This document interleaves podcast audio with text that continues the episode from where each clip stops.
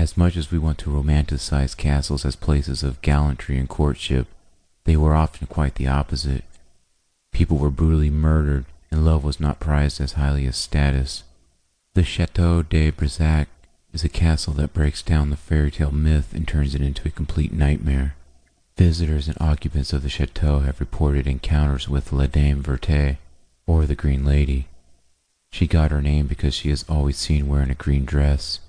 While the appearance of any ghost or spirit is enough to cause alarm, La Dame Verte strikes a particularly terrifying image in the minds of those she meets.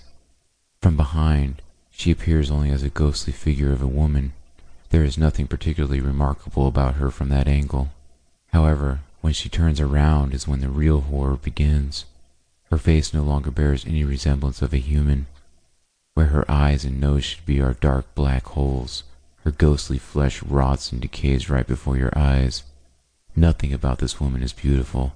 Her grotesque appearance immediately shocks and horrifies all who bear witness. So who is La Dame Verte? Why does she remain in the Chateau de Brissac? It should not be surprising to learn that La Dame Verte's story is not a fairy tale. In 13th century France, the king had a daughter with his mistress named Charlotte. Rather than ignore her and deny his paternity, the king looked after Charlotte. She became close to her half siblings who were legitimate heirs to the throne, and when her half brother Charles became king, he arranged for her to be married.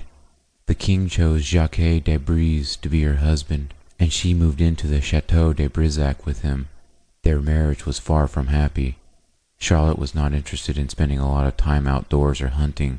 She wanted to live a life of luxury surrounded by beautiful people and things. On the other hand, her husband spent nearly every day hunting and did not particularly care to take Charlotte's wishes seriously. Charlotte became increasingly unhappy at the state of her marriage and began to lust after one of her husband's huntsmen named Pierre.